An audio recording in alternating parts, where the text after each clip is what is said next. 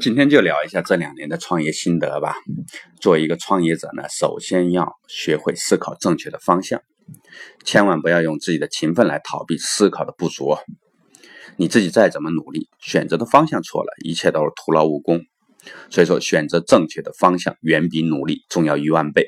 这是创业者的思考原则，也是创业第一原则。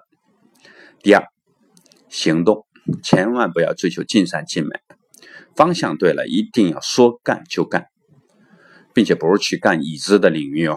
已知的领域你交给你自己的团队去干好了，你自个儿要干的是探索未知的领域。这里很重要的一点呢，那就是多去接触人，多去学习新的东西。总归呢，不要停留在自己的舒适区域里边，出去折腾啊，总能创造出一些惊喜来的。我们老讲这些缘分呐，机会呀。你等着别人来主动给你，太天真。所以说，不要停留在既定的舒适区，这是创业者的行动原则。第三，学会调整，选择的也正确，做事的也方式也正确。接下来，你一定要学会敏锐的去捕获环境的变化，并做出及时的调整。原因很简单呐，人呢不可能一次性什么都能想好，环境呢也不可能是一成不变的。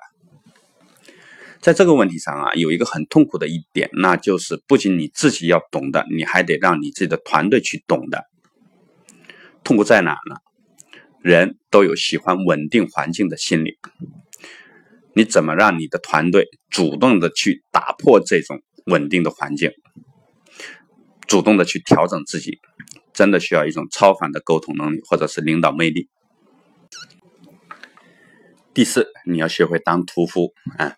方向明确了之后啊，就要给团队一个既定的目标。好，接下来你自己要干的只有一件事情，那就是站在后面举起屠刀。谁没到达目的地，屠刀会向谁。这里千万不要感情用事，某个人死掉跟团队整个死掉，你自己衡量嘛。最后呢？创业者一定要有一种赌徒的魄力啊！首先呢，别以为做好这个前面聊的那些事情啊，就能一定能成功了啊！千万不要有这种想法。你做的再好啊，这世界永远是充满着无数的不确定性。